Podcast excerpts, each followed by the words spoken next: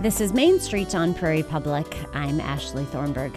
My guest today is Dr. Jack Russell Weinstein. He is a Chester Fritz Distinguished Professor of Philosophy at the University of North Dakota and the host of Why Philosophical Discussions about Everyday Life. He joins us periodically to get a philosophical take on a big news story. Jack, thanks for joining us today. Thrilled to be here as always in this 17th month of winter. right.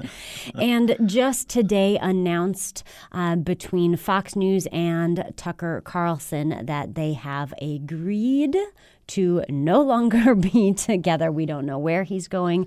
Uh, we don't know if this is uh, specific to uh, the recent settling of a $787 million lawsuit uh, with between Fox and Dominion Voting Systems. But highest rated anchor at Fox News now parting ways with Fox that today. So, Jack, we wanted to have you in to talk about media because this is just one story of many that is really in the public consciousness. There's a lot of conversation going on about TikTok and banning TikTok, about Twitter labeling NPR uh, as state sponsored media and stations across the country pulling out of the platform. And that gives rise to this talk of populism and its impact on media and propaganda.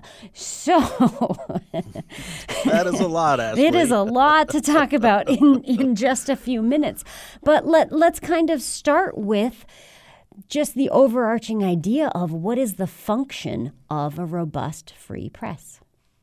Well, I want to back up for just a second because the Tucker Carlson thing is synecdochic. It's a summary of everything that's going on because the last lawsuit that they faced, their argument was nobody would actually take Tucker Carlson seriously, that he was entertainment rather than hmm. news. Mm. And that line gets blurred in populist media. It gets blurred on Fox News and elsewhere. And what does it mean to be a news anchor who doesn't read the news? What does it mean to be a voice that is inherently unreliable? a free press is built on not just truth, but trying to access the truth, trying to access the truth from different perspectives, from different uh, uh subjective points of view.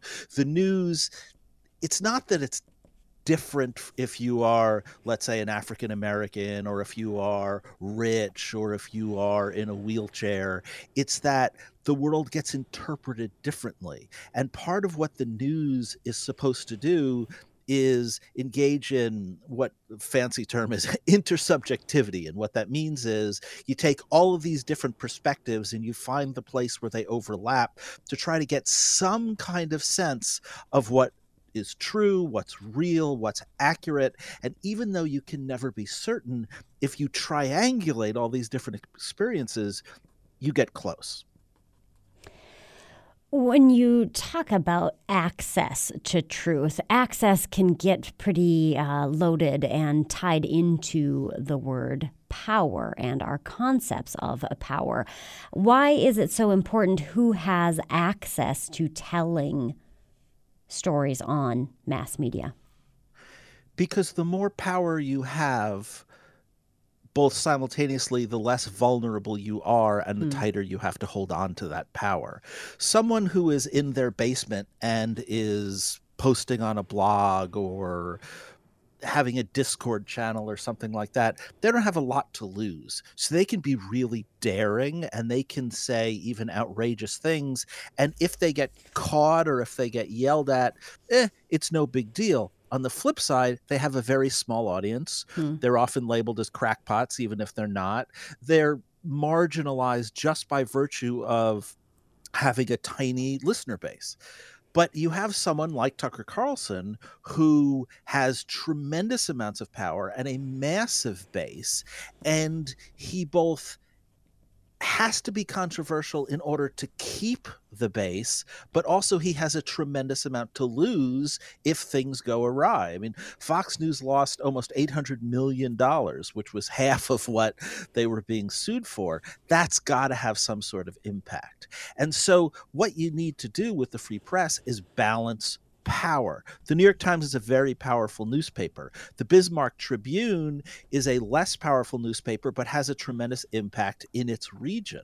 Prairie Public goes to every single household in the state and a lot of areas surrounding the state. That gives it power, responsibility, and without accountability, things can go awry. And then again, there's that balance because the small voices aren't as accountable, but they also don't have the same amount of impact.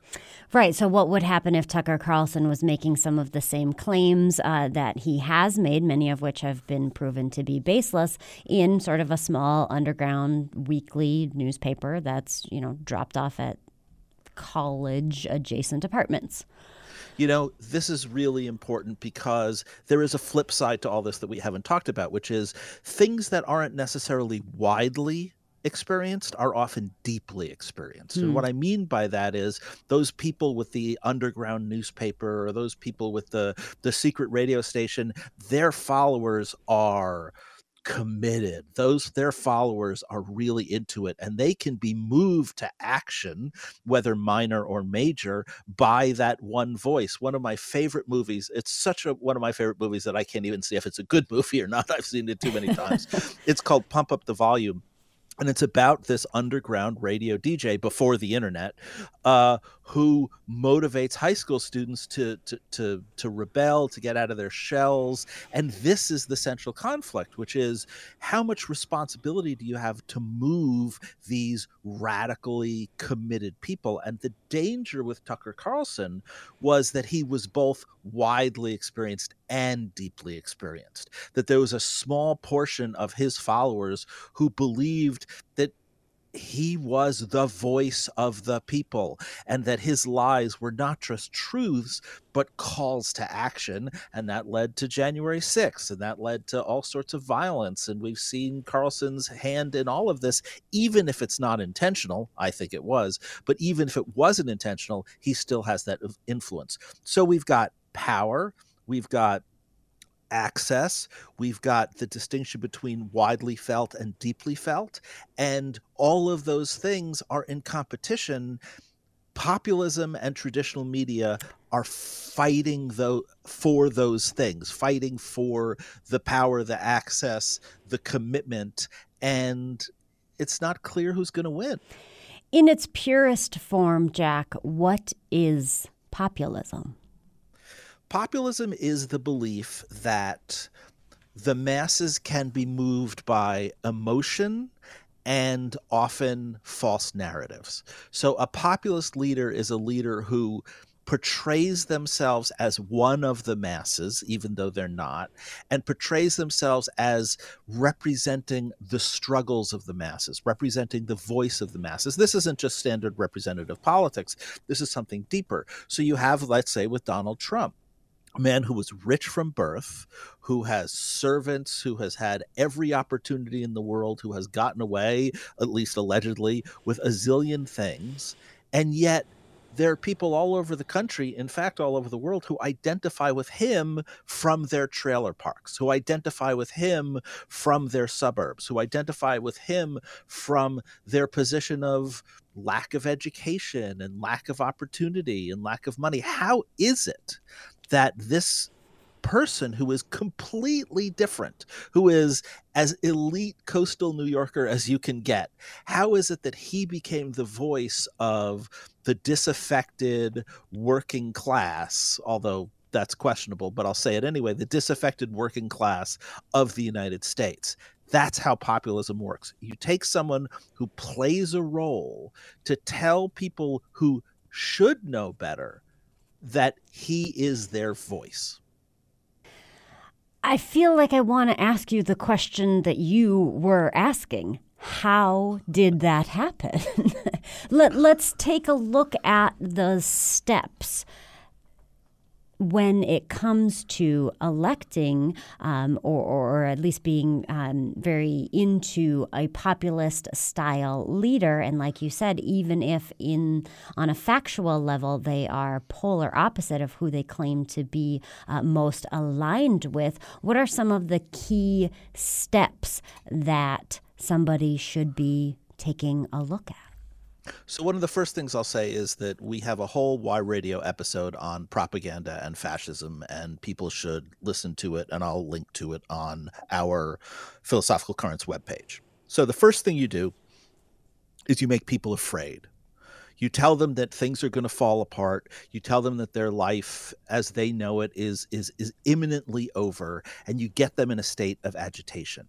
Then you tell them who to blame. And who to blame is always a scapegoat, someone who is not powerful. You tell them that it's the trans swimmer who wants to win the the, the state trophy. You tell them it's the drag queen who is secretly in the bathroom going to molest their children. You tell them it's the Jew who controls the world.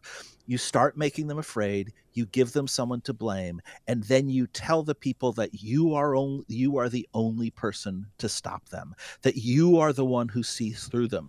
You you are the one who's passing the message. I told you that it was the Jewish person. I told you it was a trans person. I told you it was a drag person. It's not a drag queen's fault that we don't have comprehensive health care. right? It's not the high school trans kid's fault that there's that we're all terrified of being shot if we go up the wrong driveway. This is these are huge systematic issues. But if the populist leader can get people to think that he is revealing the secret, revealing the truth, and he's the only one who knows it and who can fix it, then people take that fear and take that hatred and take that anxiety and they give it to loyalty through loyalty mm to the leader, and that's what gives the leader the power. Why is fear a stronger motivator than fact? Because fear is an evolutionary uh, priority. Because the first thing we have to do is preserve ourself, and because the future exists entirely in our imagination. This is something that I talk about my students to, to my students all the time which is that the only thing that actually exists is the exact moment we're in. The beginning of this episode, heck, the beginning of this sentence only exists in your, in your imagination, as does the future. So when we have fear and we imagine a future, it becomes distorted, it becomes fearful, it becomes terrifying. And so our bodies react chemically, our neurology changes, we have that fight or flight instinct. And the human animal is an like all animals is built on preservation through fear first. Truth is a luxury for when you can sit down and reflect. Truth is a luxury for when you are trying to build something permanent or negotiate things between people. Because if you think there's a lion in the bushes and you run mm-hmm. and you're mm-hmm. wrong, nothing happens, right? Mm-hmm. But if mm-hmm. you aren't afraid and there is a lion in the bushes, you might die. Fear has kept us alive, essentially. Absolutely. Well, that's a different topic. I, I, don't necessarily think we want to go down to evolutionary advantages of fear, but but I do want to tie this back to populism and, and the mass spreading uh, of certain types of messages because like you said, if there's a lion in the bush and you were afraid of it, now you have survived. So, what are the redeeming qualities of populism? So populism promotes change. And if it's good change, that's good. The other redeeming quality of populism is that it does get people involved. It makes hmm. people mm. feel part of a community. It makes people feel uh, connected to their neighbor in a certain way, assuming their neighbor shares their views. But frankly, populism is not.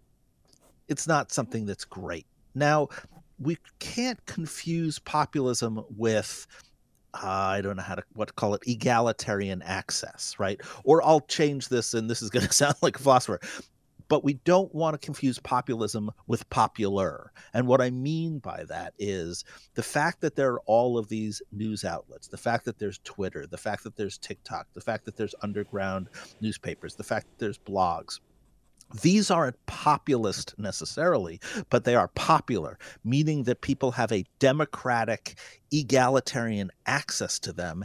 And for the most part, everyone on TikTok starts with a blank slate and is competing equally with everyone else. It helps if you're an attractive 19 year old, as, as, as, as uh, TikTok has shown, but that's no different than anywhere else. The fact of the matter is, is that what makes these media important and what makes these media exciting is that they give access to the population.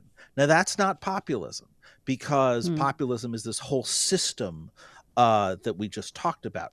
That is free speech and free press and freedom of expression in a democratic society. And what you want is as much equal access as possible, at least so in theory, we can weed it out through merit. We can weed it out through who's reliable. We can re- weed it out through who's a nutcase and who isn't. The problem is we're not very good at that. And the problem is that if you become isolated or you only talk to people with similar views, it becomes much harder to engage in that process because it gets much harder to see other perspectives. Right. We are in social media bubbles. There are a lot of people who said that they were surprised by the 2016 election. And much of that, the people who have studied this have come down to say it was who you were talking to. That's absolutely right. The last guest on Why, Andrew Solomon, we did an episode on the philosophy of depression. Hmm. And he talked about the fact that while the internet has been very good for people who struggle with depression because it provides community, it's also been very dangerous.